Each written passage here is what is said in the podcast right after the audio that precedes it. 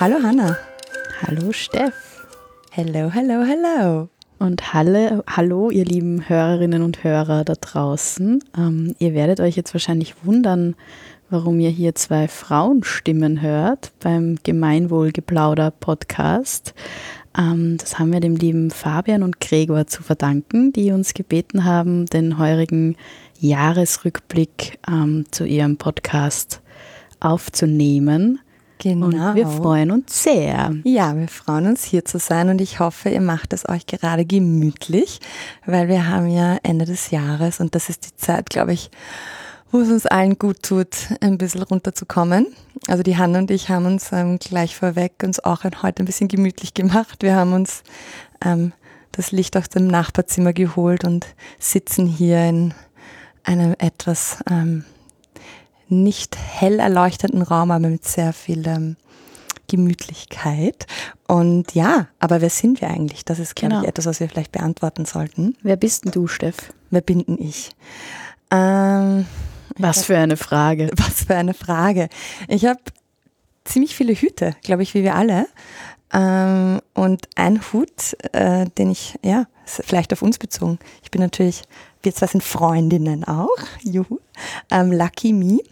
Ähm, und wie gesagt, im Leben habe ich mehrere Hüte, aber beruflich bin ich gerade ja, wie soll ich sagen? Nein, der Hut, der mir am meisten taugt im beruflichen Kontext, ist, Menschen eine Stimme zu geben. Und das habe ich in der Vergangenheit als Nationalratsabgeordnete machen dürfen im Parlament und als Gründerin zum Beispiel von der Chancenreich.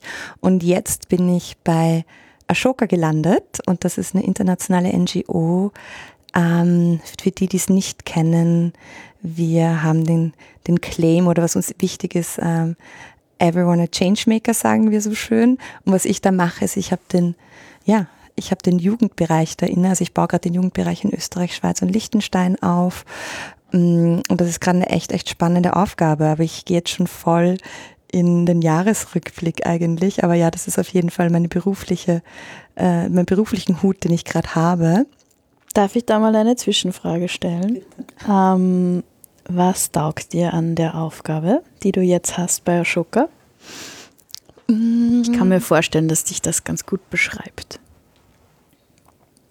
Mir taugt es da gerade Brücken zu bauen, aber vor allem jungen Menschen eine Stimme zu geben, also das Narrativ in der Öffentlichkeit zu verändern, dass junge Menschen eine Stimme haben. Ich spreche da zwischen 14- und 19-Jährige, die da einfach gerade ähm, auch durchs Leben schreiten und ihre Herausforderungen haben, aber sehr wohl eine Stimme und auch Lösungen für ihre Communities. Und das taugt mir halt sehr, dass ich das in verschiedenen Ländern ähm, da gerade aufbauen darf und mir die Frage stellen darf, was brauchen diese jungen Menschen eigentlich und wie können wir sie da unterstützen, dass sie ihre Ideen auch umsetzen können, an die richtigen Orte kommen und da das Narrativ sich in der Öffentlichkeit auch ändert. Also das taugt mir schon sehr. Und der Schoka ist halt auch international, also ist echt ein spannender Ort, weil die da viel Erfahrung haben.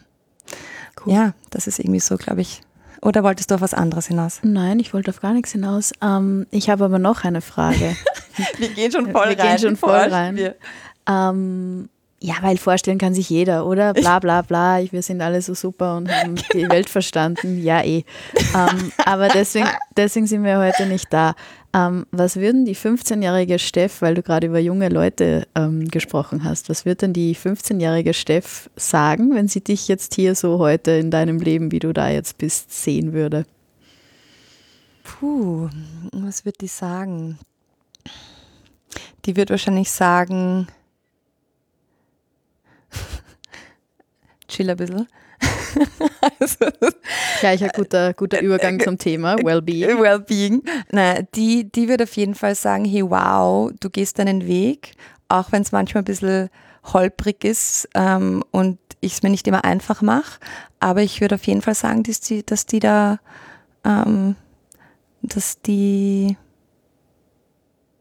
ja, meinst du die Frage so, was würde, was würde sie sich wünschen, was sagen? Also wie meinst du die Frage? Ja, was genau, wäre sie stolz auf dich? Wäre sie, ähm, würde sie sich denken, du bist eh ganz gut da gelandet oder puh, mm. irgendwie, genau, bräuchte mhm. ich ein bisschen mehr Zeit ja. für mich? Ja? Ja, ich glaube, das Schöne ist und warum ich mich auch für Schok entschieden habe und das nimmt auch ein bisschen so meinen Jahresrückblick vorweg, ist so, dass ich einfach nach politischen, also nach der Auto, also Autobahn sage ich jetzt, nach der Achterbahn im, im, im Parlament da mir eine Pause genommen habe und die sehr, sehr gesund war und ich da einfach einen gesunden Nährboden mir zugelegt habe. Und das war ganz, ganz wichtig. Und das bedeutet, dass ich einfach mehr auf mich geschaut habe, da einfach auf vielen Ebenen viel gesünder lebe. Und, ähm, und das Ashoka jetzt die Rolle, die ich da habe, ähm, und auch das Thema einfach sehr viel verbindet von den Dingen, die ich bis jetzt gelernt habe. Also das ist noch nach wie vor dieses Stimme geben, aber auf der anderen Seite einfach ähm, etwas aufbauen in einer Organisation, das ist gerade voll spannend und aber wieder voll eintauchen ins Tun, mhm. weil ich doch im, also da in meiner Auszeit mir doch sehr viel Zeit auch genommen habe für andere Dinge und dieses wieder ins Tun kommen taugt mir gerade voll und, mhm. und mein 15-jähriges Ich würde sagen, hey, good on you, dass du dir diese Pause genommen hast, aber auch gut, dass, dass du dich da jetzt wieder herausforderst mhm. Und da nochmal auf diese europäische Ebene zu gehen, ist jetzt auch eine spannende Herausforderung. Ja, kann ich mir vorstellen. Ja. Wollen wir und vielleicht gleich in den Jahresrückblick ja, reingehen? Genau, oder? aber, also aber Hanna, jetzt, dass ja. du, du bist, man muss sagen, die Hanna ist sehr gut im Fragen stellen und deswegen ähm, würde ich da gerne jetzt auch reinspringen, weil wir wollen doch natürlich auch alle wissen, wer bist du so? Mhm. Erzähl mal, was du von dir preisgeben möchtest. Ich habe vorgestern gerade ähm, da ähm, Tochter von meinem Cousin das mein allerliebstes Lieblingsbuch vorgelesen. Ich bin das kleine Ich bin ich. ähm, und das bin ich ja auch, das kleine Ich mm. bin ich. Und das, äh, genau, mir hat das echt, mir hat das total gut getan, dieses Buch wieder zu lesen, weil ähm, ich habe oder bin mittendrin in einer echt krassen Veränderung und Transformationsphase. Und gerade in solchen Phasen ist das ja dann manchmal gar nicht so leicht, wie man sich im Außen beschreibt. Ähm, mhm. Also so die, die äh, PowerPoint-Präsentation ähm, über mich selbst ist gerade relativ lang und ähm, relativ chaotisch. Und dann bleibt ja aber der Kern über und das ist das kleine Ich bin ich und eben die Hanna. Aber ähm, genug gelabert. Ich habe ähm, ja, wir haben vorher kurz gesprochen, wie, wie, wie wir uns gegenseitig auch beschreiben würden. Und da kommt bei mir, und das ist echt sehr lustig, weil das kommt von ähm, allen möglichen unterschiedlichen Menschen, die ich mhm. auch in so verwirrten Phasen wie zurzeit frage, um du, wie siehst du mich eigentlich? Äh, kommt fast immer bei allen ähm, dieses Wort Brückenbauerin mhm. und ähm, Weltenverbinderin. Mhm. Und damit kann ich mich auch sehr gut identifizieren. Also ich habe die letzten und genau die letzten acht, neun Jahre ähm, als Sozialunternehmerin ähm, die Vollpension aufgebaut, ähm, sind ein Sozialunternehmer ähm, in Wien, die Seniorinnen und Senioren beschäftigen, die von äh, einer sehr geringen Person und oft unterhalb der Arbeitsgren äh, Arbeitsgrenze, Armutsgrenze leben, ähm, beziehungsweise alleinlebend sind. Und so dieses Thema Einsamkeit im Alter ist ähm, für viele von unseren Oldies ein, ein, leider ein sehr großes Thema. Und genau, sind da in unterschiedlichsten Formen und Farben aktiv rund um diese Thematik. Ähm, ich habe dieses Unternehmen von 0 auf 120 Mitarbeitern mhm. mit meinen unglaublich fantastischen Mitgründerinnen, dem Moritz und der Julia, aufgebaut. Ähm, und nach einem sehr langen Prozess und auch sehr schmerzhaften Prozess ähm, äh, und aber dann am Ende einem wunderschönen Prozess mhm. im Februar die Geschäftsführung der Vollpension, die operative Leitung an äh, die Julia übergeben, die das unglaublich toll jetzt auch leitet, ähm, gemeinsam mit dem Moritz und dem Manuel und ähm, habe mich dann äh, auf Sabbatical begeben. Das ist jetzt eine Verschmelzung aus Wer bin ich und Jahresrückblick. Ist gerade irgendwie wichtig. Ähm, genau, habe mich äh, auf ein Sabbatical begeben und bin reisen gegangen. Ähm, habe endlich meine Yoga-Lehrerausbildung ähm, gemacht. Da kommt dann immer so, haha, was für ein Klischee. Ja, eh, trotzdem was gut. Ähm, und bin jetzt ähm, habe mich einer systemischen Transformationsberatungsgruppe ähm, angeschlossen, Train Consulting, die sich auf die, genau, als Ziel gesetzt haben, äh, schöne Organisationen für eine bessere Welt zu begleiten. Als systemische Berater ähm, bin auch als Coachin ähm, tätig und begleite da Menschen in ihren Veränderungsprozessen im unternehmerischen Kontext sehr oft. Mhm. Und genau, da bin ich als Gesellschafterin der Vollpension immer noch aktiv in unterschiedlichsten genau, Projekten und, und ähm, genau auch immer wieder andere zeitliche Ressourcen, die dahinter stecken und eben genau nebenbei diese Beratungsgeschichte äh, und Coaching-Geschichte. Und ich finde das gerade wahnsinnig spannend, weil ich die letzten eigentlich 15 Jahre ähm, ja, mein ganzes Arbeitsleben eigentlich mich mit in dieser, mich in dieser Social Entrepreneurship Blase ähm, befunden mhm. habe. Und das jetzt für mich so ein ganz bewusster Schritt ähm, war, raus aus dieser Blase, ein bisschen zumindest. Ein bisschen, ein bisschen bin ich eh noch da. Ähm, und das ist auch gut. Und ähm, rein in, ja, ich sage jetzt mal größere Kontexte im Sinne von größere Organisationen ähm, Umfelder, die vielleicht etablierter sind auch schon.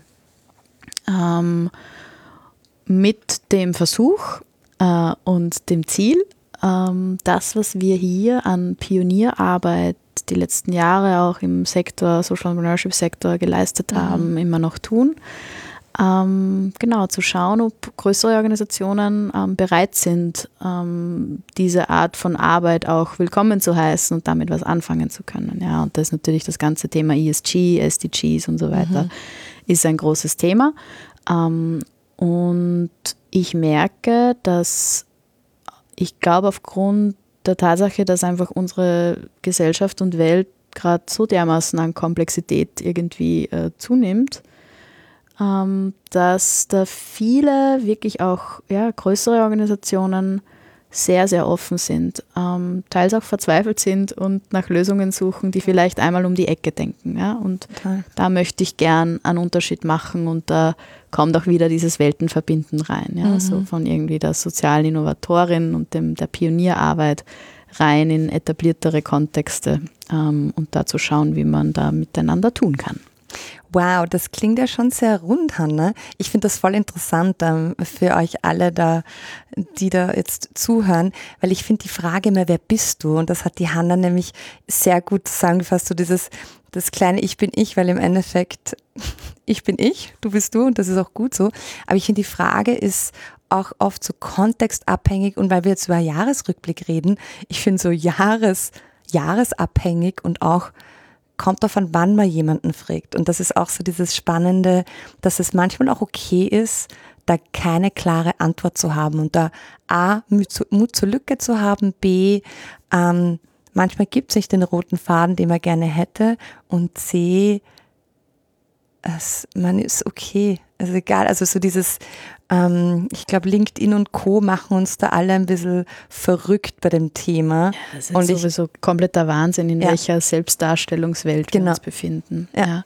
Also ich würde auch noch hinzufügen, ähm, das, das finde ich gerade so spannend, ähm, die Unsicherheit als Ressource zu begreifen. Mhm. Ja? Also wirklich so dieses, dieser, dieser, dieser Status von boy, I don't know. Ja, mhm. ich weiß gerade nicht, wer ich bin, ich weiß gerade nicht, wo ich hin will. Und mhm. das kann jetzt auf persönlicher, individueller Ebene mhm. sein, das kann auch in Projekten sein, das kann in mhm. Organisationen sein. Und ähm, dieses I don't know, ähm, wenn man das klar hat, ausspricht, das auch mal wirklich ja. durchspürt ja. Äh, und, und, da sein lässt, das kann eine wahnsinnige Power in sich tragen, ja, weil da kann dann ein Raum aufgehen, wo Neues entstehen kann. Und gleichzeitig, und das sage ich jetzt auch in unserem Freundinnen-Setting da auch, oder in dem, den wir sehr oft haben, auch einfach mal zu sagen, I don't know, eröffnet irrsinnige Räume, weil es geht anderen genauso genau. und oft haben sie oder er ähm, auch den Mut gerade nicht zu sagen, hey wow, ich weiß nicht, weil oft in unserer Gesellschaft ständig das ist, man muss etwas jemand sein und ich glaube, das ist da diese Räume zu öffnen und auch diese Gespräche haben zu können, zu sagen, ich weiß einfach gerade nicht.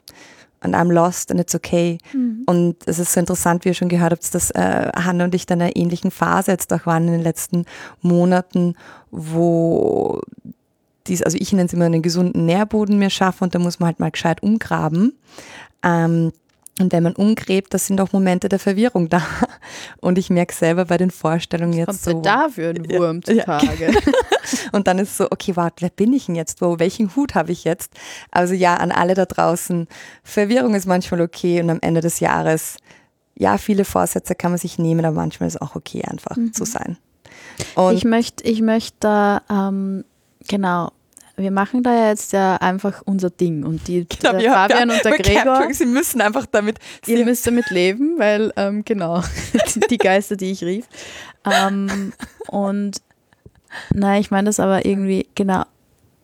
Wir machen da jetzt unser Ding und ich glaube, eine der Fragen, die auch so einen Raum öffnet in unserer Freundschaft und aber immer wieder auch ähm, genau, bei Menschen, die ich begleite oder auch im Arbeitskontext. Ja. Ich finde das wahnsinnig wichtig, diese Frage, und die stelle ich dir jetzt gleich. Oh oh, ähm, jetzt? wie geht's in deinem Herz gerade so? Uh, das ist eine. Wie geht's meinem Herzen? Disclaimer, die Hanna stellt die Frage sehr gern, deswegen erschrickt mich die Frage jetzt gar nicht, aber es ist eine ganz wichtige. An meinem Herzen, ich muss ehrlich sagen, es ist heute ein bisschen müde. Also ähm, grundsätzlich geht es aber meinem Herzen sehr gut. Also ich habe, ähm, ähm, ich, äh, ich, ich wertschätze gerade so sehr die Beziehungen, äh, die ich gerade um mich habe und, und diese gesunden Freundschaften und Verbindungen und gleichzeitig ähm, ich merke gerade die letzte, der Jahresendspurt ist einfach sehr intensiv, dass ich mich gerade selber ab und zu nicht spüre. Dass ich mir echt denke, so, boah, ich muss mich mal hinsetzen, mal ein bisschen atmen. Und da, da spüre ich mein Herz nicht ganz so sehr. What about you? Mhm. Mhm. Meinem Herz geht es gerade eigentlich sehr gut. Mhm. Das war sehr aufgewühlt im letzten Jahr ähm, und da war viel Angst da. Mhm. Ähm, von wie geht's weiter, wie geht's mit der Vollpension weiter, wie geht's ähm, mit der Zusammenarbeit mit meinen Mitgesellschaftern weiter, mhm. slash meine besten Freunde. Und sich da aus so einem, ähm, oder einer meiner besten Freunde, ja, ähm, sich aus so einem System rauszulösen, ähm, da gehört schon was dazu. Mhm. Du hast ja mal diesen, ähm, diesen schönen Terminus Entrepreneurial Heartbreak ähm, ins Leben gerufen und ich glaube, durch sowas ähnliches bin ich durchgegangen. Und das Schöne ist, ich glaube, ich bin wirklich durchgegangen und habe mir Zeit genommen, das einfach auch da sein zu lassen, wenn man einfach so spürt, hey, die Zeit ist gekommen, um weiterzuziehen und dass sich wirklich was verändert. Und das ist, wir sehen das ja oft, ja, dass Gründerinnen und Gründer diesen Zeitpunkt verpassen mhm. und ähm, dann ganze Organisationen ähm, irgendwie auch mitgerissen werden, ja, weil eben was anderes dran ist, ja, auch in der Führung. Und das kann jetzt was Persönliches sein von der Gründerin, vom Gründer. Das kann aber auch einfach sein, dass die Organisation was ähm, anderes braucht an Qualität ja. Ähm, von, ähm, von Führungskräften, von Managern, mhm. Managerinnen. Und bei mir war es beides. Mhm. Ich habe gemerkt, bei mir ist was Neues dran. Mhm. Ich möchte ein bisschen raus in diese Welt. Mhm. ähm, und ich möchte in dieses, genau, in dieses äh, Coaching-Thema rein, in, in mhm. größere Kontexte, andere Organisationen Einblicke bekommen. Ähm, und ich habe auch gemerkt, dass die Vollpension was anderes braucht. Ja? Eine Organisation mit 120 Leuten braucht Struktur, braucht ähm, äh, Kontinuität, mhm. Ähm, braucht ja, System und das bin ich nicht. Ich kann das irgendwie. Mhm. Mhm. Und ich, es gibt aber Leute, die, so wie die Julia, die das viel, viel besser können. Mhm. Und dann ist da auch Zeit, Platz zu machen. Mhm. Und das war schmerzhaft, um auf die Herzensfrage zurückzukommen. Ähm, mhm. Und da, genau. Mhm. Und jetzt bin ich aber durch und ja. jetzt geht es mir gut. Ja. Und ähm, das ist ja auch so schön, wenn man durch so einen Heartbreak durchgeht. Ja. Ähm, am Ende auf der anderen Seite schaut es meistens schöner aus. Ja. Ich finde es spannend, weil wir Jahresrückblick gerade haben. Mhm. Ähm, ich bin gespannt, ob ähm, der Gregor und der Fabian jetzt all diese Sachen rausschneiden, wenn wir so persönlich. Ich denke, also, wenn ihr uns jetzt hört, sie haben es nicht rausgeschnitten. Ähm, loslassen. Ich finde, das ist echt, das ist auch ein Thema, das mich voll beschäftigt hat im letzten Jahr. Dieses es gibt ja dieses berufliche Loslassen und das war bei mir, weil ich halt quasi bei Ashoka jetzt eingetaucht bin und zum ersten Mal in dieser einer großen Organisation bin, weil ich sonst eher dieses Gründen, dieses etwas aufziehen, eher an vorderster Front dabei sein ähm, und da jetzt mal wirklich reinzugehen und einfach mal zu beobachten, zuzuhören, gerade am Anfang und gleichzeitig loszulassen, so hey, das ist nicht mein Baby gerade. Ähm, so dieses Bild, das man von sich hat und dieses Gedankenkonstrukt ist voll spannend, auch im Allgemeinen. Weil bei, in meinem Entscheidungsprozess dieses Jahr war ja auch so die Frage, gründe ich wieder, wie sehr will ich in der Öffentlichkeit sein, was tut mir gut, was tut mir nicht gut.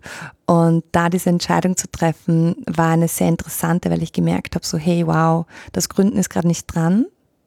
Jetzt ist gerade dran, dass ich auch mehr mich auch selber schaue und, und da meinem Privat noch mehr Platz gebe, gesunden Beziehungen, meiner gesunden Beziehung. Und das bedeutet auch, dass ich einfach dann dieses Angebot angenommen habe und das war eine sehr, am Anfang sehr irritierend für mich. Und ich finde, in einen neuen Job einzutauchen, das kennt ihr vielleicht auch da draußen oder halt die Hanna schaut mich gerade an, ähm, so dieses, ich glaube, das kennen wir nämlich alle, wo neu reinzukommen und dann ist ganz viel Irritation da und viel viele Fragezeichen, die man hat. Ähm, man kriegt auf einmal mehr Hüte, als man dachte. Und sich darauf einzulassen, das war bei mir jetzt schon noch ein sehr, sehr spannender Prozess und der ist noch im Gange. Und da muss man auch gewisse Hüte und gewisse Bilder, die man von sich selber hat, auch mal loslassen. Was auch gesund ist.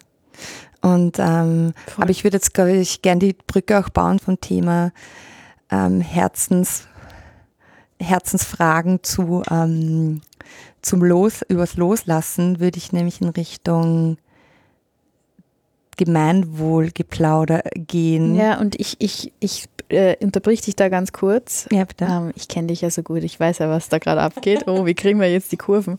Ähm, ich glaube, wir sind voll in der Kurven, ähm, weil für mich ist Gemeinwohl inkludiert ähm, auch mein eigenes Wohl. Ja? Und ja. Äh, Fabian und Gregor haben uns ja auch gebeten, gebeten so dieses Thema Wellbeing aufzuziehen. Ja? Und da geht es ja auch ähm, in den nächsten Ausschnitten, die wir jetzt gleich anhören werden, ähm, sehr stark darum.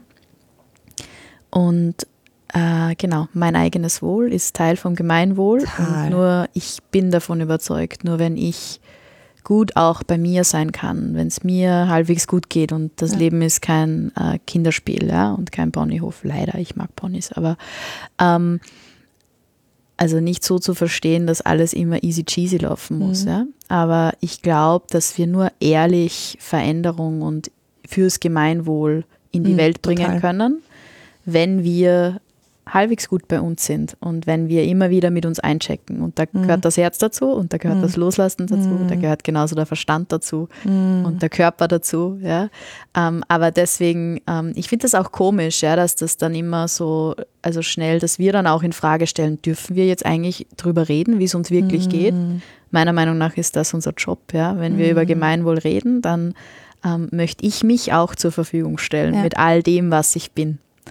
Ähm, genau. Bin ich, also finde ich ein, ein sehr legitimer und äh, deswegen schätze ich dich auch so sehr, weil du da ähm, in den Momenten da reinspringst und sowas auch zum Besten geben kannst und gleichzeitig ist, ähm, ich glaube gerade, Schön, jetzt habe ich den Faden verloren. Das passiert manchmal auch. Und gleichzeitig so müssen wir, haben wir einen Job zu, ähm, zu erledigen. Ich, also, erledigen. Oh mein Gott, oh mein Gott. Ja, es ist ähm, ja Gemeinwohl. Ähm, ich würde sagen, wir, wir, wir springen rein ähm, und wir spielen mal den ersten Abschnitt ab. Good music. Oh yeah. Denkst du umgekehrt, dass Menschen, die wenig Sinn in ihrer Arbeit sehen, sich dann auch leichter abgrenzen können? Boah, ah, spannende Frage. Schwer zu sagen ich könnte mir einerseits ja, warum nicht? Klar, müsste doch die Schlussfolgerung das sein. Auf der anderen Seite, wenn ich den Sinn in meiner Arbeit nicht sehe und ich muss sie trotzdem machen, hat das ja erst recht ein Frustpotenzial. Also ich kann mir vorstellen, dass gerade dann auch äh, das, das Thema Burnout genauso, ähm, wenn ich gar keinen Sinn drin sehe, eine Rolle spielt.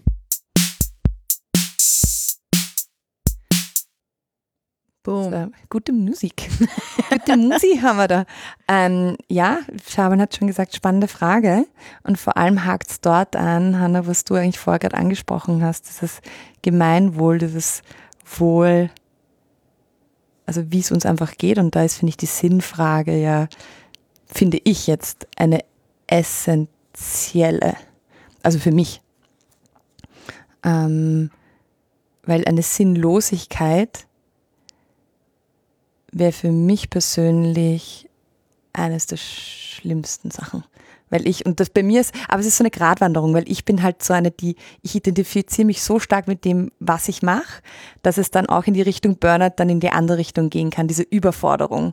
Und ich finde, es ist wie so ein Pfeil und Bogen, wenn man so 10 Grad entspannen kann bis Grad 10, wie schafft man es immer wieder da ähm, zu, zum Mittelwert zu 5 zurückzukommen, nicht ständig auf Spannungsgrad 7 zu sein und immer gerade am Ab Abreißen.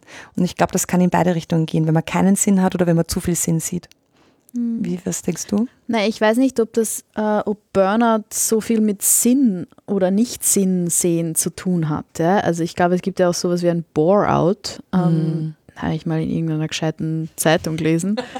ähm, und ich kann mir gut vorstellen, dass dieses Bore-out, also erst, was mache ich da und mir ist echt fad, ja. ähm, dass das äh, sehr, sehr schlimm auch ist und ja. dann vielleicht in Burnout auch münden kann. Ich bin da, glaube ich, eh recht beim Fabian, dass, ähm, ähm, dass, ja, wenn ich gar keinen Sinn in meiner Arbeit ähm, sehe, dass das einfach irgendwie, ja, mindestens genauso schlimm sein kann. Die Frage, die ich mich gerade stelle, ist, ob dieses Burnout-Thema überhaupt was mit dem Sinn oder Nichtsinn zu tun hat, ja, oder ob es nicht mit der Haltung zu mir selbst und welchen Stellenwert nimmt Arbeit ein, ja, wie begreife ich mich als äh, in dieser Welt, also welche Rolle nehme ich ein in dieser Welt und was muss ich mir auch selbst alles erfüllen, um irgendwie gut da sein zu können, ja. Also ich glaube, ich, was ich schon beobachte, ist, dass viele, viele Menschen, inklusive mir selbst, ähm, die sehr intrinsisch motiviert sind, aka die Sinn sehen in ihrer Arbeit, mhm. ähm, dann gern über ihre Grenzen gehen. Ja? Und dieses Ich arbeite, um ähm, Gutes zu tun, unter Anführungszeichen, was auch immer das jetzt für jeden individuell heißt, verleitet halt, dass irgendwie ähm, ja, zu rechtfertigen, warum ich jetzt besonders viel arbeite. Ähm, und ich glaube, dass es aber Menschen gibt, die halt andere Werte haben, ja, oder andere Prioritäten, ja, einfach, Prioritäten haben, mhm. wo zum Beispiel ähm, das Pendant zum Ich arbeite, um Gutes zu tun oder Sinn zu erfahren, ähm, vielleicht ist, I don't know, mir ein fettes Auto zu kaufen, ja, oder oder Zeit mit der Familie.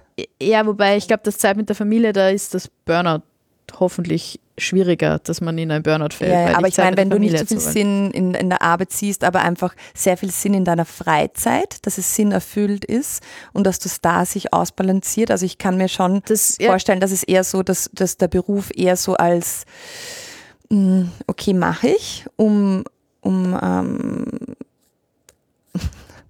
um durchzukommen, ja, also um, um, halt um eben Leben das Leben finanzieren zu können und gleichzeitig sehr viel Sinn in der Freizeit ähm, und in dem, was man dort macht, äh, zu finden. Also ich, das kann schon, also das kann ich mir schon vorstellen, dass das für manche ein, genau. eine Balance auch stattfinden ja, kann. Das ist ein anderer Aspekt zu dem Thema. Voll, gebe ich dir total recht. Und was ich eigentlich sagen wollte, ist so dieses, dass ich genauso ins Burnout getrieben werden kann, weil ich eben angetreten bin, um Geld zu machen, um irgendwie äh, meine Karriere hinzulegen und mhm. da die Chefin von dem und dem Unternehmen zu werden oder so, ja, wo vielleicht der Sinn nicht so gegeben ist. Aber beides, egal ob jetzt ich bin angetreten, um in meinem Fall, wie es mit der Vollpension war, ähm, Generationen miteinander in der Stadt zu fördern, ja, ähm, und dafür gebe ich alles, weil ich einfach daran, wirklich zutiefst daran glaube, mhm. dass, das, äh, dass das unsere Welt ein Stück besser machen würde. Mhm.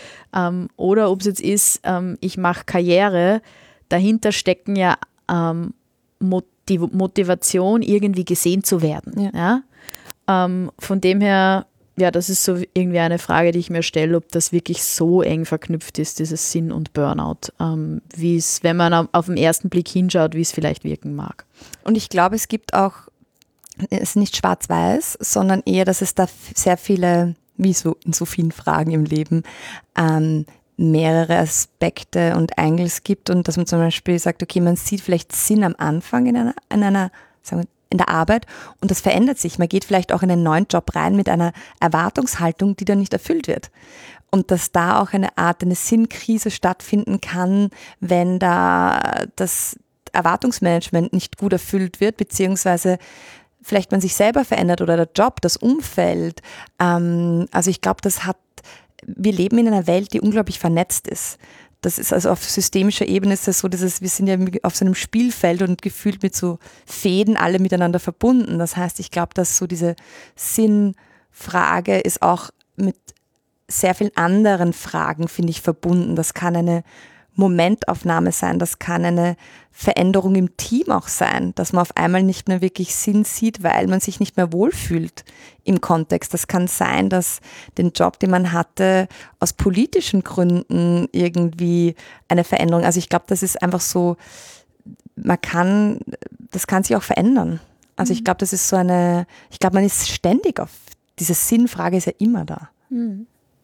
Voll. Ja, und am Ende, glaube ich, kommt es darauf zurück und ich glaube, das ist auch die Vorbeugung, ähm, das Vorbeugerezept, äh, um kein Burnout zu bekommen. Mhm.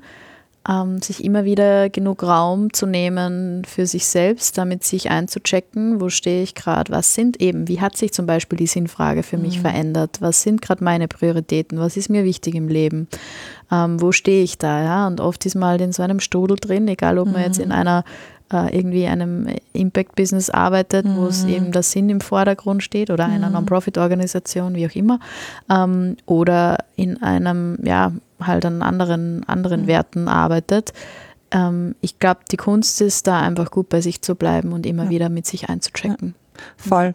Und letzter Punkt, bevor wir uns den nächsten, glaube ich, Ausschnitt auch anhören können, ist, also von meiner Seite,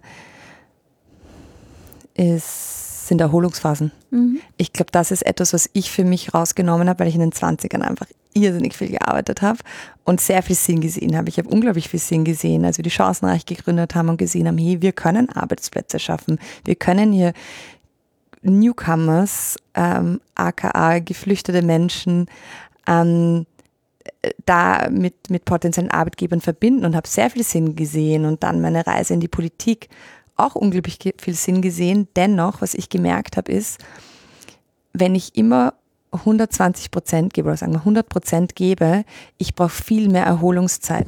Und die, die, die Reise, die ich da gerade angetreten habe, ist, wie schaffe ich es, vielleicht nur 90 Prozent zu geben, auch wenn es 95 Prozent ist und dass ich kürzere Erholungsphasen dann habe, anstatt vier Jahre Vollgas zu geben und dann wirklich eine längere Pause zu brauchen, sondern diese Kurve nach oben, die, die Lernkurve kann und soll ja da sein, aber dass diese Erholungsphasen und das kann sein, nicht mir hilft meditieren, also wirklich so dieses Atmen, Einchecken im Moment, unglaublich viel, aber auch ähm, ja, es gibt einfach so viele äh, Aspekte, Methoden, die, die, ich habe angefangen zu malen in meiner Auszeit, bis hin zu, ähm, okay, das, ich sag's trotzdem, zu kochen. Also ist etwas, ich habe mich sehr lange nicht, mir nicht die Zeit genommen, mich wirklich hinzustellen. Und das sind einfach so Aspekte, ich glaube, wenn man ähm, auch Thema Burnout, weil das jetzt auch äh, da reingeworfen wurde, ähm, ich glaube, diese Erholungsphasen und wie du sagst, das Einchecken, diese Sinnfrage stellen und gleichzeitig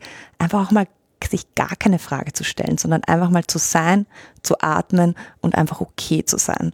Und ich glaube, das, das ist auch sinnvoll.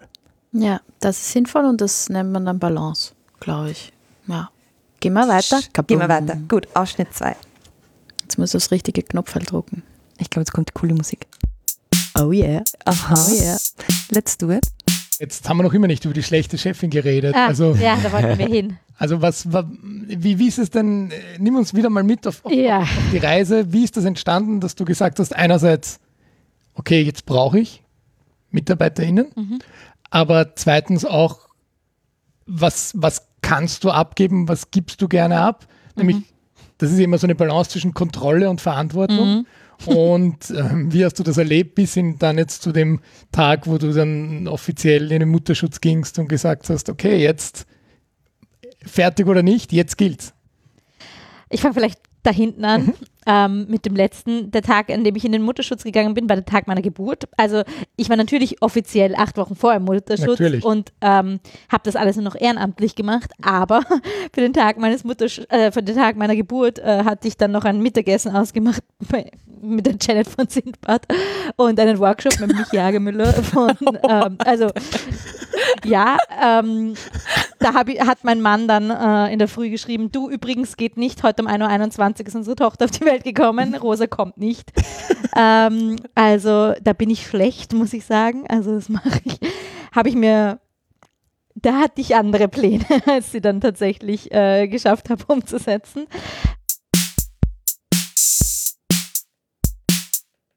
Wow.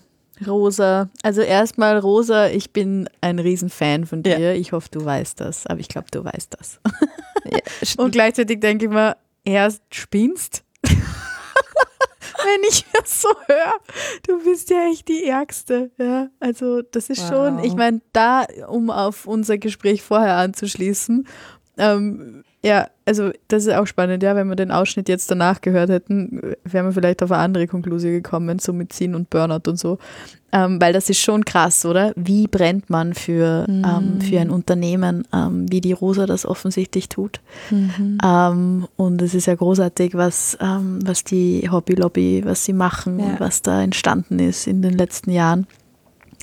Und ähm, gleichzeitig schon auch ein bisschen verrückt irgendwie, oder? Und aus verrückten Sachen entsteht halt auch ganz viel Gutes. Also ähm, krass, ich weiß gerade gar nicht so recht, was ich sagen Es, soll. es ist so spannend, weil ich gerade so überlege, okay, was soll ich jetzt rechtlich antworten?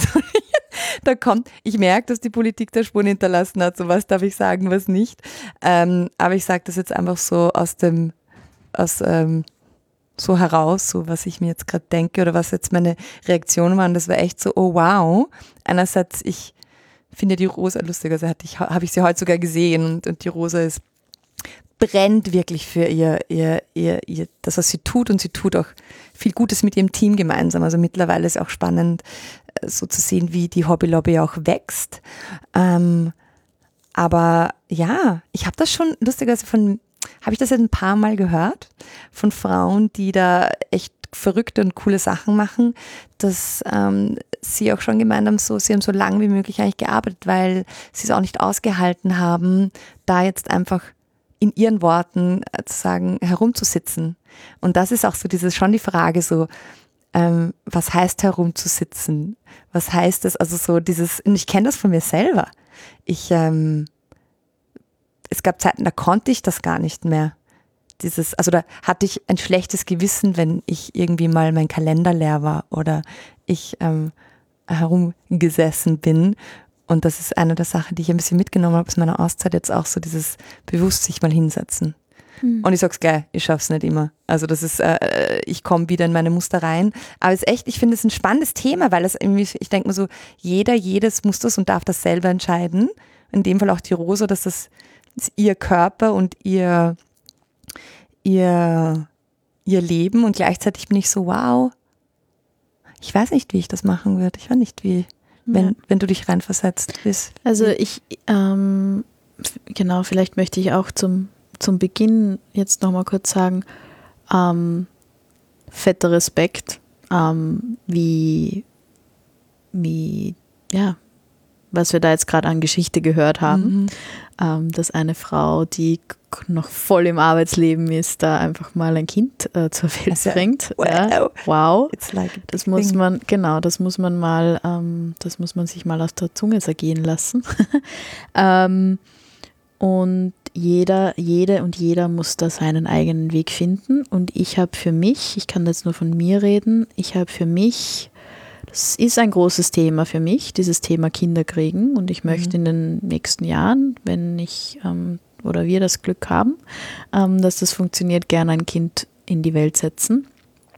Ähm, und ich habe mir da echt viel Gedanken gemacht. Ja. Wie geht das ähm, als Selbstständige, als Unternehmerin? Ja. Ähm, wie, genau, wie, wie tut man denn da? Das war jetzt auch spannend in Gesprächen, die ich geführt habe mit Unternehmen, ähm, wo dann natürlich, ich meine, ich bin Mitte 30, ja, wo dann natürlich irgendwie so nicht direkt die Frage kommt, aber dann vielleicht beim Mittagessen so mal irgendwie so, und bist du in einer Partnerschaft und wie ist das jetzt so? Ähm, und dann, ähm, genau, Freunde von mir, die Männer sind und die gleich alt sind ähm, und einen sehr, sehr ähnlichen Background haben wie ich, ja, ähm, halt ganz anders in Gespräche reingehen, ja, die dann erzählen, ähm, boah, ich war bei einem Bewerbungsgespräch und habe dort die Frage gestellt ähm, nach der Familienfreundlichkeit im, in der Organisation und dann ähm, waren die, die HRlerin entzückt. und war genau war entzückt und wollte den quasi gleich einstellen, weil endlich ein Mann, der sich über sowas Gedanken macht. Ähm, wenn ich diese Frage stelle, dann kann ich bei der nächsten Tür gleich wieder rausgehen. Also mhm. das ist schon, das war jetzt krass für mich, dass in diesem Prozess so ähm, vor die Nase geknallt zu bekommen. Ja? Also was das auch wirklich dann in der Realität mhm. heißt und von dem her fetter Respekt ähm, für mhm. jede Frau, die ähm, sowieso für jeden Menschen, aber für jede Frau nochmal mehr, die in dieser Phase ist und ein Kind zur Welt bringt und Mama wird oder Mama ist und gleichzeitig selbstständig ist und Unternehmerin ist und ja. ähm, Projekte weiterleitet oder eben kreativer ist oder eben auch andere Themen da angeht. Also das ist ähm, echt ein fetter, ein fetter Brückenschlag. Ja? Und ähm, ich glaube, das ist auch ein Thema, wo es, ähm, das kann nur gehen, wenn das nicht die Frauen alleine lastern, sondern ja. wenn das ein Familienthema wird und zu einer Familie im besten Fall gehört eine Partnerin oder ein Partner, ähm, also ein zweiter Mensch, der auch erwachsen ist und ähm, irgendwie genau sich um ein Kind kümmert ähm, und äh, dann, dann ist das wahrscheinlich, nur dann ist das irgendwie zu stemmen. Ja? Erzähle die Rosa auch so schön, wie dann mhm. ihr, ihr Partner da eingesprungen ist und mhm. ihre Termine koordiniert hat. ähm, oder mehr. Es können ja oder auch, das, das Schöne ist ja, genau. dass, dass nur ein, also es gibt ja manchmal auch Netzwerke, die man um genau. sich hat. Das ist, ähm, mhm. das ist gar nicht nur ja. der, die Partnerin. Ja. Aber boah, ja, krass. Also irgendwie krasse Geschichte und ähm, krasse Frau, die Rosa und auch echt ein, ein, ein Orges-Thema, das noch ganz, wo es noch ganz viel Luft nach oben gibt, glaube ich, wie wir als Gesellschaft damit umgehen. Ja, mhm. ähm, wie man als Unternehmerin ähm, gleichzeitig Familie leben kann und Mama werden darf und ähm, ist ein Thema, das mich sehr beschäftigt. Hm. Mich jetzt auch interessiert, dass vielleicht, was ich mir gewünscht hätte, dass Greg und ähm, Fabian da noch ein bisschen, das mal spannend äh, ein bisschen mehr mhm. dazu ähm, gesprochen hätten, weil ich finde das ja auch immer interessant, wenn ähm, zwei Männer dann ja. über dieses Thema ja. ähm, sprechen, ja. weil ich finde, das ist ja auch so ein, ein bisschen ähm, es ist oft einfacher von außen darüber zu sprechen und zu urteilen und vor allem, wenn man selber nicht ja. ähm, mit dieser Lebensrealität dann auch ähm, konfrontiert ist. Und deshalb bei Hannah und mir, also ist das etwas, was uns ja nach, äh, beschäftigt und wir damit konfrontiert werden, auch mit diesen Fragen. Aber ich hätte da gerne noch ähm, von, äh, von den beiden noch ein bisschen ähm, mehr Fleisch und Content bekommen, weil, aber ich habe auch das Gefühl, dass was ich jetzt gehört habe von ähm, von dem Ausschnitt, dass es auch ein bisschen in Richtung Kontrolle versus Verantwortung gegangen ist und das Kontrolle abgeben. Also das ist auch, was ich ein bisschen rausgehört habe. Und, ähm, und das ist schon auch nochmal eine spannende Frage. So, wann Kontrolle abgeben? Wenn du quasi, also wir kennen es beide, wenn man etwas gründet, wenn man etwas hat, man hat das Gefühl, so, es geht nicht ohne einem. Und dann, glaube ich, gerade ein Kind oder gerade eine Geburt, wo du nicht einfach sagen kannst, okay, ich mache später, sondern es kommt einfach, da musst du Kontrolle abgeben im Moment. Und das kann, das habe ich bei, in meinem Freundeskreis auch beobachtet, ein solches einschneidendes Erlebnis kann ein irrsinniger Kontrollverlust sein, aber zu einer unglaublichen Lern Lernerfahrung werden, die eigentlich verdammt gesund ist. Und man merkt eigentlich, man nimmt sich manchmal ein bisschen zu ernst. Ja. Und das gewisse Dinge, wo man einfach sagt, eigentlich braucht es mich da eh nicht und man lernt zu priorisieren. Ja. Und das ist etwas, haben, ja, ich glaube, Ja. da kennen wir Menschen in unserem Umfeld auch. Ja, und, und ich möchte gerne nochmal auf dieses äh, Thema, ich finde das super, dass du da den Fabian und den ähm, Gregor mit reingeholt hast. Ähm, das schneiden sie jetzt fix nicht raus, das trauen sie sich nicht. ähm, ich finde, es gehören nämlich, weil es sprechen dann immer wieder Frauen, ja, so die, ähm, wie das ist als Mutter und das ist wahnsinnig wichtig, ja, dass wir diese Stimmen hören und ähm, dass da, also dass da einfach Räume entstehen, wo darüber ehrlich äh, reflektiert und gesprochen werden kann und das einfach zum Thema wird. Und gleichzeitig würde ich mir wünschen, öfter auch Männer zu hören, ähm, die nämlich dann in die andere, Genau. ähm, in die andere, In die Caring-Rolle. in die Car Also- Caring-Rolle reingehen, ja. Und ähm, wir haben ja jetzt in unserem Freundeskreis, ich glaube, ich schätze mal, wir denken an dieselben, ähm, dies, dasselbe Paar oder eigentlich, ja, genau, dieselbe Familie, ähm, wo wir ein, ein Vorbild haben an einem Mann, der in diese Caring-Vaterrolle reinsteigt, ähm, weil die Frau jetzt genau in einer, in einer ja, unternehmerischen Rolle, in einer Rolle mit viel Verantwortung drinnen steht. Und ich finde das so unglaublich schön, ähm, die zwei oder diese Familie zu beobachten und zu sehen, das funktioniert genauso gut. Ja? Yes. Und da gibt es ähm, also einen Vater zu sehen, der so da ist und so Ja. präsent ist. Mich schreckt das immer wieder aufs Neue, dass das so was Spezielles voll. ist. Weil eigentlich sollte das ja gar nicht, sollten wir im Jahr 2022 oder ab morgen Ja. 2023 das Diese- gar nicht mehr diskutieren oder es sollte nicht genau die Frage, die du auch, also was du vorher gesagt hast, dass ähm, Männer, die in Interviews reingehen und nach ähm, Familienfreundlichkeit fragen, es applaudiert was werden. Besonderes ist. Und ja. das sollte, hey Leute, nope, das sollte nichts Besonderes sein, sondern es sollte eigentlich ja. Also, Männer, zeigt euch. Ähm, und red's drüber. Frauen genauso. Steff, wir müssen weiter, Ja, wir weitermachen. Genau, Ähm, wir, wir verplaudern, aber es verplaudern ist ja uns schon Gemeinwohlgeplauder, genau. also wir, wir dürfen uns ja verplaudern, oder? Auch nicht. Let's get the music started. Wie siehst du den Wechsel, weil es war, war ja doch ein Stück weit so, den Wechsel von Beyond Bühne, wo du wirklich die Spitze warst, du hast gesagt, kleine Organisation, da gibt es wenig Hierarchien, wenn man da anfängt, fängt man schnell mal wieder oben an, in eine größere Organisation, wo es dann doch noch einige, einige Ebenen drüber gibt Mhm. ähm, und entsprechend mehr Rahmenbedingungen. Ähm, also wo du, wo du stärker eingeschränkt bist, vielleicht auch stärkere schon bestehende Prozesse und Unterstützungsthemen hast. Äh, und wenn man jetzt über den Karrierewechsel spricht und so ein bisschen die Karriereplanung, wenn man so nennen kann, ähm, wenn ich eine Karriere, was auch immer das ist, in, im sozialen Sektor anstrebe, werde ich früher oder später über das Organisationshopping nicht hinwegkommen. Das heißt, ich werde äh, zumindest ein paar Mal meine Rolle wechseln müssen. Mm, Und da kann es dann wohl vorkommen, wie wohl auch im, im For-Profit-Sektor auch, dass ich von einer sehr kleinen, selbstgetriebenen Struktur in eine größere Struktur wechsle, wo vielleicht der Verantwortungsbereich und die Budgets und die, die äh, Führungsaufgaben gleich groß sind. Also ich habe vielleicht ein zweiköpfiges Team, das ich, das ich leite und ich habe ein gewisses Budget. Aber dadurch, dass es größere Organisationen sind, ist einfach viel mehr Rahmen da, mit allen Vor- und Nachteilen. Das heißt, wo ich vorher quasi der Vorstandsvorsitzende war, bin ich auf einmal nur Projektleiter. Brauche ich aber irgendwo, damit ich nicht immer in kleinen Organisationen sitzen bleibe. Oder doch? Fragezeichen. Ähm, wie du das jetzt ausgesprochen hast, ist mir gleich ein, ein, ein Gedanke eingefallen, nämlich für mich persönlich in, ich sage mal, meinem, meiner Laufbahn, meiner beruflichen, hat das ganz gut gepasst, nämlich dadurch, dass es eingebettet war in eine größere Struktur, konnte ich quasi auf ähnlichartigen Ebene starten und von dort weitergehen.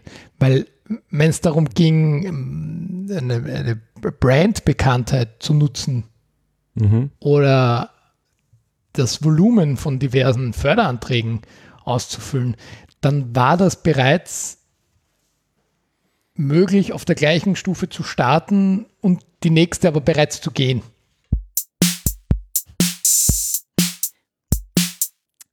Jungs. Jungs, wir müssen reden. Jungs, wir müssen reden. Das war jetzt gerade ähm, I get, I get, also für alle da draußen, wir hören den Ausschnitt zum ersten Mal. ähm, ich ich glaube, ich weiß, worauf Sie hinaus wollen, aber das hätten Sie. Wir schauen uns beide gerade an, so, hm, was war das gerade? Was machen wir jetzt damit? Also ich, genau, ich glaube, ähm, ich habe einen anderen Zugang zu Arbeit Hm. und zu Karriere, unter Anführungszeichen. Ähm, und ich, ich höre das und ich kann das im Kopf verstehen und ich finde das auch, ähm, also so wie du das beschreibst, Fabian, ähm, finde ich das, ich finde das faszinierend und ähm, habe da großen Respekt dafür, also wirklich so quasi Meilensteine im Leben sich zu setzen und dann muss ich ja von einer kleinen in eine größere, damit ich da dorthin komme und wie Organisationshopping hat und genannt, so. Organisationshopping, ja. Vor Ähm, allem hat er gemeint, es, es, es, im Sozialbereich ist es ein Must. Das würde mich auch interessieren. Wa- Why? Also ich habe ich hab nicht so eine Planung. Vielleicht bräuchte ich sie, I don't know. Ähm, ich glaube, die Frage, die ich mir stelle, ist, ist das der Ort, ist das ein guter Ort für mich, wo ich in meine Selbstwirksamkeit komme und wo ich ähm, meine Potenziale so einbringen kann, dass sie tendenziell die Welt ein Stückel besser machen. Ja. Und das kann dann eine kleine oder eine große Organisation sein. Und da kann ich 50 Hanseln über mir oder unter mir haben. Ähm, ich glaube, das ist mir wirklich nicht so wichtig.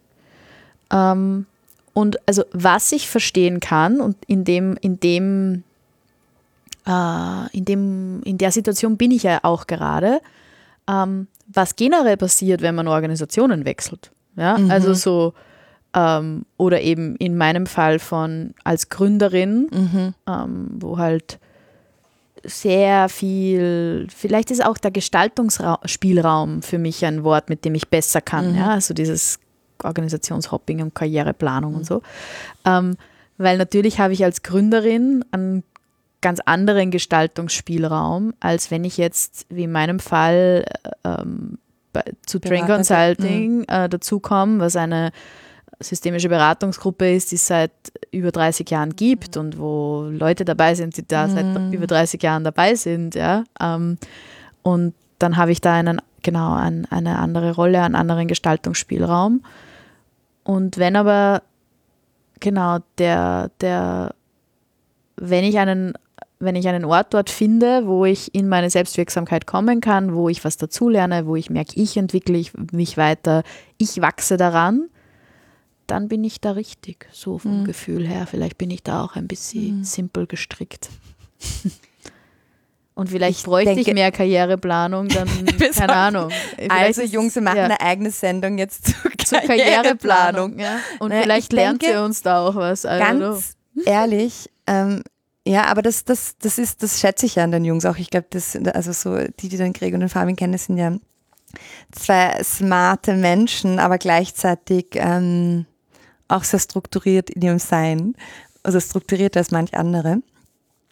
Ähm, ich finde, dass wir uns teilweise in den Wahnsinn treiben, dass wir in einer Welt leben, wo wir sagen, okay, und das ist dein nächster Schritt und das ist dein logisch nächster Karriereschritt und wenn du das nicht machst, dann bist du nicht mehr Teil davon. Also es ist auch ein bisschen so ein, ein recht, ähm, Ja, es ist halt Schatz, sehr, es ist auch ein sehr maschinelles, ähm, mechanistisches, äh, mechanistisches Weltbild, ja. Ja. so von einem ins nächste. Und Ja. Also Und gleichzeitig muss ich sagen, da ähm, kann ich auch nachvollziehen, was Sie sagen in der Form, weil mir bei Ashoka geht es jetzt auch gerade so, dass ich sage, hey, ich habe weder die Organisation gegründet, noch leite ich jetzt Österreich zum Beispiel, was andere jetzt, also es vielleicht erwarten würden, so, okay, was, was was macht man sie für eine? Rolle, was Ja, macht, eh. also ich kriege ganz oft die Frage, was macht sie jetzt und wo warst du? sie um- chillt. Sie chillt.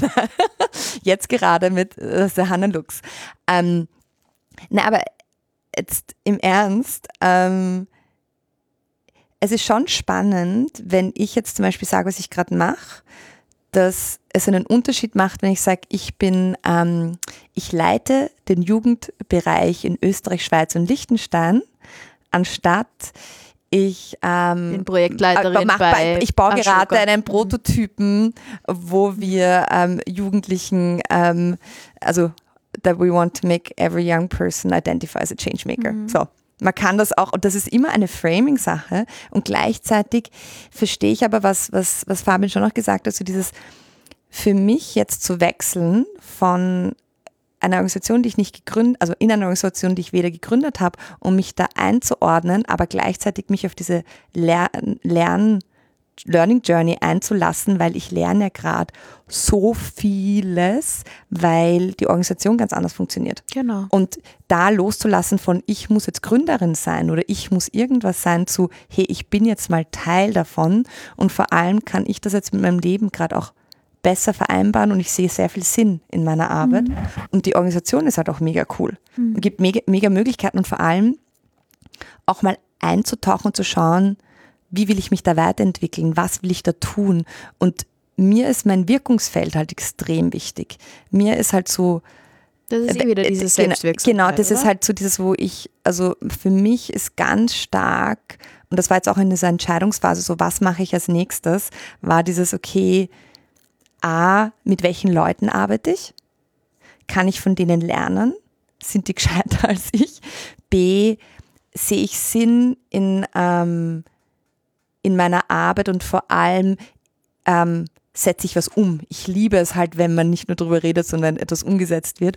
Und vor allem war mein Anspruch, dass es international, auf einer internationalen Ebene auch ist. Und ich glaube, das sind einfach so Lebensphasen, dass man da halt andere Ansprüche hat. Und wir, okay, wir reden auch aus einem sehr privilegierten, äh, also wir, Extrem, genauso wie ja. Gregor und Fabian reden wir, aus, also wir leben in einem Land, wo Frieden herrscht, wo, ähm, wo wir als Frauen uns frei bewegen können. Also das sind ja Dinge, die man auch in Betracht ziehen muss. Aber wir, Ich glaube, wir sind ein bisschen zu streng mit Ihnen ins Gericht gegangen. Ja. Aber ähm, ich finde es spannend. Es ist, also vielleicht zusammenfassend kann man das so sagen, dass wir anders auf Arbeit blicken als die zwei. Ja, Also so vielleicht. dieses Karrieregespräch, ich glaube, das hatten wir auch nie und wir haben schon wirklich über jeden Schaß geredet. ähm, aber, aber natürlich ist da was dran an der Frage, ja, wie geht es einem in dieser Veränderung? Ähm, wie geht es einem auch, indem ich stehe an der Spitze von einer Organisation zu, ich bin vielleicht Teil. in der dritten Führungsebene links hinten irgendwer oder vielleicht gar nicht in der Führung Ja. oder total Ja. am Lernen.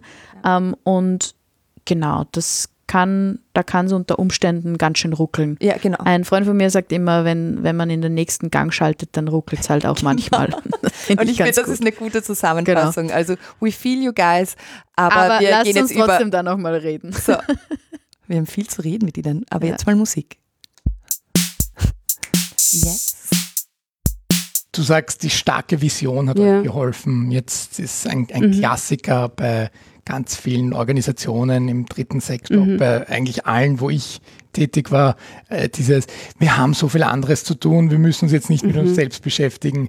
Es ist gerade das viel wichtiger. Und in den letzten, Okay. in den letzten Jahren ja noch komprimierter durch, durch Pandemie und jetzt Okay. Inflation und so weiter. Einfach dieses, es ist ja so viel, so viel anderes. Und dann eine Organisation, wo ich war, dann ist bei einem Unwetter auch noch die, die Decke eingestürzt und so weiter. Das heißt, dann irgendwann, irgendwann geht's nicht mehr zu sagen oder, oder die Leute zu motivieren und zu sagen, jetzt dürfen wir aber nicht vergessen, als Organisation wollen wir dahin, die Ziele haben wir uns gesteckt.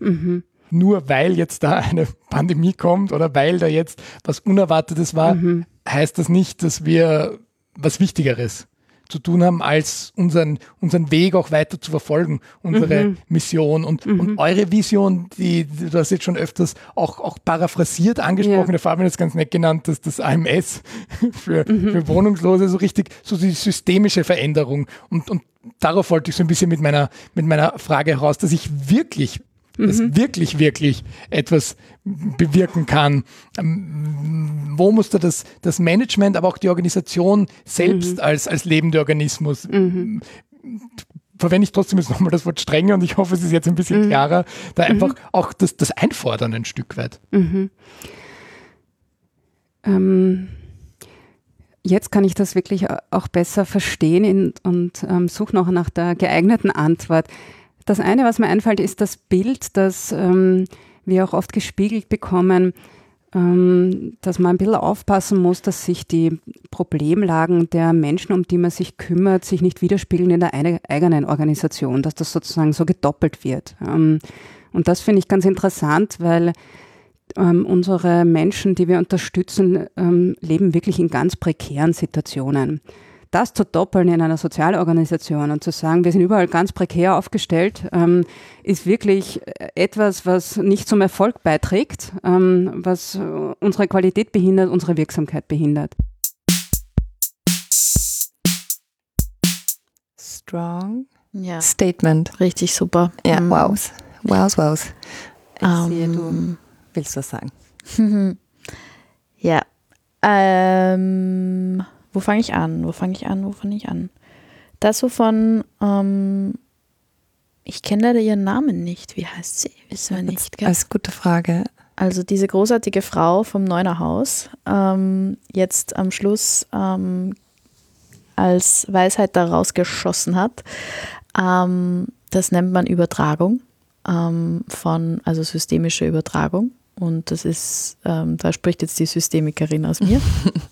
ähm, und das ist ja was ganz was Normales. Das ähm, oder was, was tagtäglich passiert, dass wenn ich mich in einem bestimmten, in einer bestimmten Umwelt, die für mich und mein System relevant ist, mich da bewege, dass dann auch Muster und äh, Glaubenssätze und wie auch immer von dieser Umwelt auf mich und mein System übertragen werden können.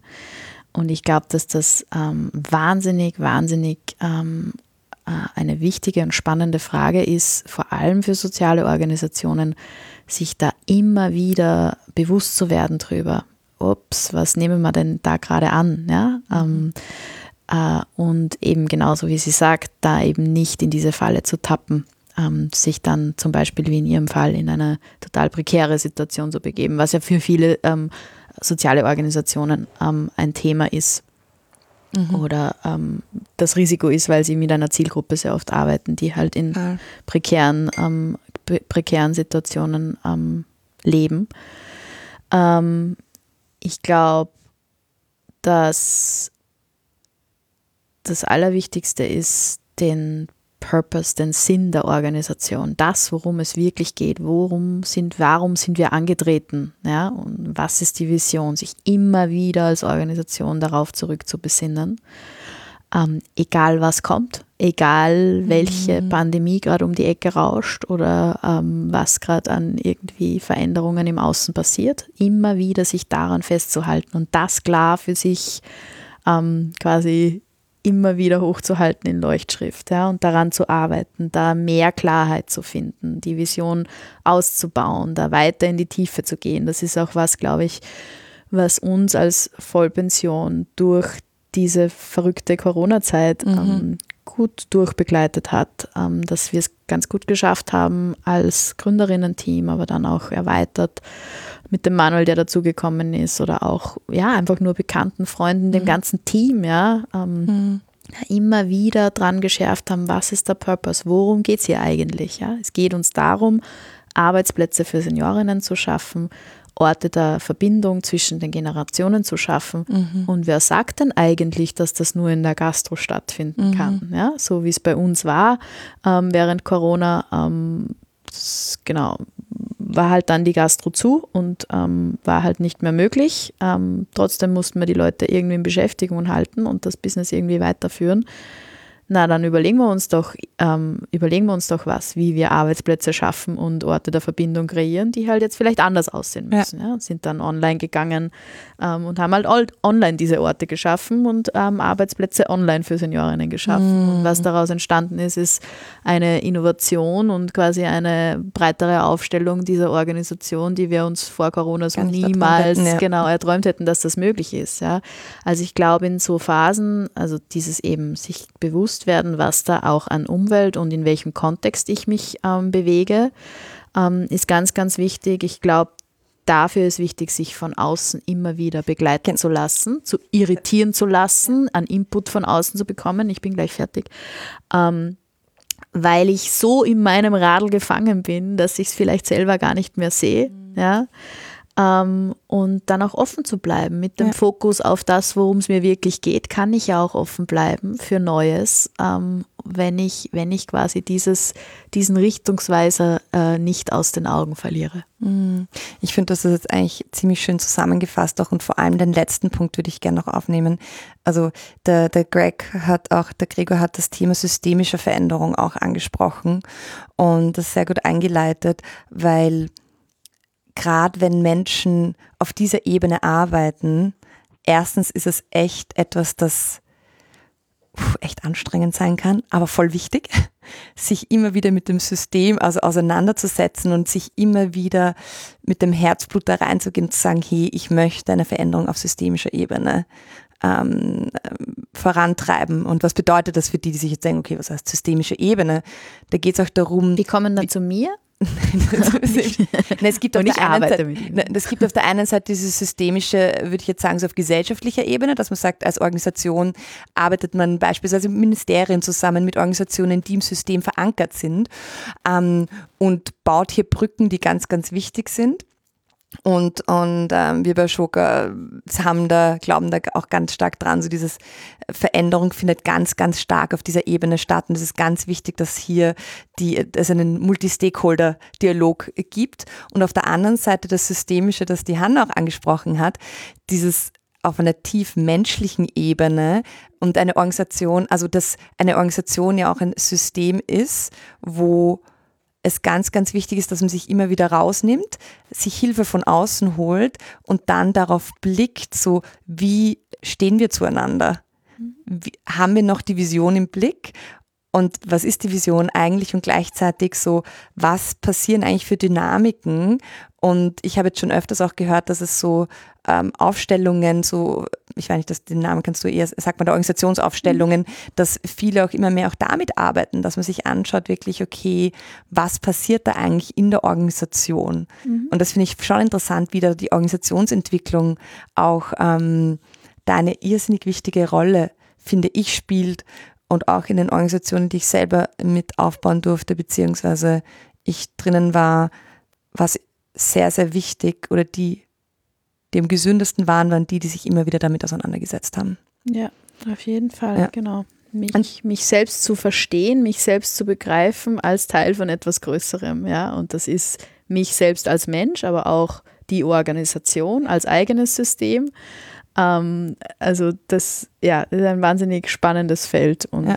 ähm, finde Ja. ich super schön, ähm, dass Sie das auch noch da jetzt als Ausschnitt uns reingespielt haben. Und vor allem finde ich es auch schön, dass es der letzte Ausschnitt war, weil was ich auf jeden Fall mache jetzt ähm, am Jahresende ist einer meiner ähm, Dinge, die ich immer, die ich jedes Jahr mache, ist, äh, man kann sich ähm, online runterladen. Ähm, das nennt sich ähm, spannend, ich weiß gar nicht, wie Sie werden es sicher verlinken. Also es ist so eine Art Kompass, ein Jahreskompass, den man verschriftlichen kann und das Jahr so Revue passieren lassen kann. Und ich glaube, die Frage, die man sich da auch mitstellen darf oder sollte, die ich mir jetzt auch mitnehme, ist, wie sehr ähm, identifiziere ich mich jetzt mit dem Problemen mit den Menschen, mit denen ich arbeite und wie kann ich mich abgrenzen, was ist meine Vision und wie stehen all diese Dinge zueinander. Also ich glaube, sich das mal ein bisschen von außen für einen selber ähm, die Frage zu stellen am Ende des Jahres ist vielleicht eh auch ein guter Zeitpunkt, um das auch zu tun für einen selber. Da braucht man gar nicht die ganze Organisation oder das Arbeitsumfeld dafür. Und da gibt's ähm, auch Materialien, ähm, etliche. Ich weiß nicht, ob du da noch Tipps hast, Hanna, Ja. vielleicht für Literatur und sonstiges, weil du bist ja auch ganz stark in dem Thema drin. Ja, also ich glaube, man kann das ganz gut für sich selbst einfach auch machen, ohne große Materialien, ja, mal ähm, sich auf, auf zum Beispiel mal sich aufzuschreiben, ja, in welchen Systemen bin ich denn Teil, ähm, wo spiele ich welche Rollen, welche Rollen habe ich und welche will ich vielleicht auch nimmer haben. Ja. Ich finde das immer ganz schön am Jahresende, wenn man es schafft, ähm, sich darüber bewusst zu werden, ja, ist das eigentlich noch stimmig, wo ich bin? Das ist ja schon so ein irgendwie ein Ritual dieser Jahreswechsel, Jahresübergang, wo man, das man auch nutzen kann, da irgendwie zu sagen und genau hinzuschauen, wo, wovon will ich loslassen und, und was will ich auch, auch einladen als Neues. Und da, genau, kann eine gute Übung sein, sich zum Beispiel mal die eigenen Rollen ähm, klar zu haben, die niederzuschreiben, die, die verschiedenen Kontexte und Systeme, mhm. in denen ich drinnen bin und, und das mal zum Beispiel im Raum aufzulegen und auch reinzuspüren, hinzugehen und sagen, hey, wo fühlt sich das gerade stimmig an, ja, dass ja. ich da noch dabei bin und was möchte ich vielleicht auch gehen lassen und ja. wo möchte ich vielleicht auch noch mehr reingehen. Ähm, und vielleicht gleich die Überleitung zu, zu ähm, meinem äh, Buchtipp, den wir ja mitnehmen sollten. Ja. Ähm, jetzt muss ich kurz ähm, auf meinen Spickzettel schauen, weil ich es mir aufgeschrieben hat, der Name der Autorin, genau. Also das Buch ähm, nennt sich, und der Titel sagt eh schon ganz viel aus, ja, ähm, A Lightmaker's Manifesto. Uh, und der Untertitel uh, lautet How to Work for Change Without Losing Your Joy. Um, beschreibt das irgendwie eh schon sehr schön. Um, geschrieben ist das von der Karen Walrond um, und das ist wirklich ein Buch, das erstens mal total ähm, leicht irgendwie zu lesen ist. Also einfach auch schön zu lesen, weil sie sehr viel Persönliches auch rein, rein mhm. äh, schreibt von ihrer Biografie. Ähm, und sie interviewt da ähm, ganz viele Leute, die in diesem, ja, in diesem Activism Space ähm, irgendwie unterwegs sind. Ähm, das sind wirklich, also große Namen wie Brene mhm. Brown. Barack Obama, aber auch ähm, kleinere äh, Namen, die man vielleicht nicht so kennt und versucht so einen roten Faden zu finden, ähm, eben wie es gelingt, ähm, in, dieser, in diesem Aktivismusraum, in diesem Raum der sozialen Veränderung eben nicht auszubrennen ja? und die Freude zu bewahren, ähm, da irgendwie gut bei sich zu bleiben. Da sind ganz praktische Tipps auch drinnen und irgendwie Übungen ähm, zum selber machen. Ähm, das finde ich ein wirklich schönes Buch ähm, für alle, die ähm, ja, in dieser Gemeinwohlblase, ähm, ich sie jetzt mal, äh, unterwegs sind und da genau dran glauben, da gut auch auf sich selbst achten zu dürfen. Und einen weiteren Tipp habe ich auch noch, nicht ganz uneigennützig. Schaut sich mal die Inner Development Goals an. Da gibt es ganz viel online dazu zu finden. Ähm, ich bringe die gerade nach Österreich, ähm, weil ich glaube, dass das äh, neben den Sustainable Development Goals eine ganz, ganz wichtige Sache mhm. ist, nach innen zu schauen und da ja, sich die Skills anzueignen, die es auch braucht, mhm. ähm, um da in dieser komischen, komplexen, verrückten Welt gut bei sich zu bleiben. Sehr schön. Was hast du uns Was mitgebracht? Hab ich mitgebracht? Einerseits habe ich jetzt gegoogelt, ähm, weil ich vorher von dem Kompass gesprochen habe. Das heißt yearcompass.com. Das heißt, ihr könnt euch das runterladen und das ist, ähm, finde ich, ein super cooler Support, wenn man das Jahr einfach Revue passieren lassen möchte und das kann man sich ausdrucken. Und ich finde es auch schön, wenn man zwei Jahre später mal reinblättert und sich anschaut, wow, ähm, was ist da alles passiert, ähm, weil ich denke, dass ein Rückblick manchmal auch also dankbar zurückblicken können, ist auch ein Geschenk. Und, ähm, und äh, bei dem yearcompass.com kann man quasi den Jahresrückblick machen, aber es geht auch ganz stark ums nächste Jahr und nicht nur um so die Top 5 Sachen, die man machen möchte, sondern sehr umfassend. Also kann ich nur empfehlen. Und das Buch, das ich mitgenommen habe, ist uh, The Book of Joy. Ähm, heute haben wir es mit der Freude. Genau, heute haben wir es mit der Freude. Das war eine gute, eine gute Brücke. Ähm, Menschen, die mich kennen, wissen, äh, haben das schon geschenkt bekommen. ich schenke es sehr gerne. Aber es ist auch, ähm, es ist ein Gespräch zwischen, also ein Treffen zwischen Dalai Lama und Desmond Tutu.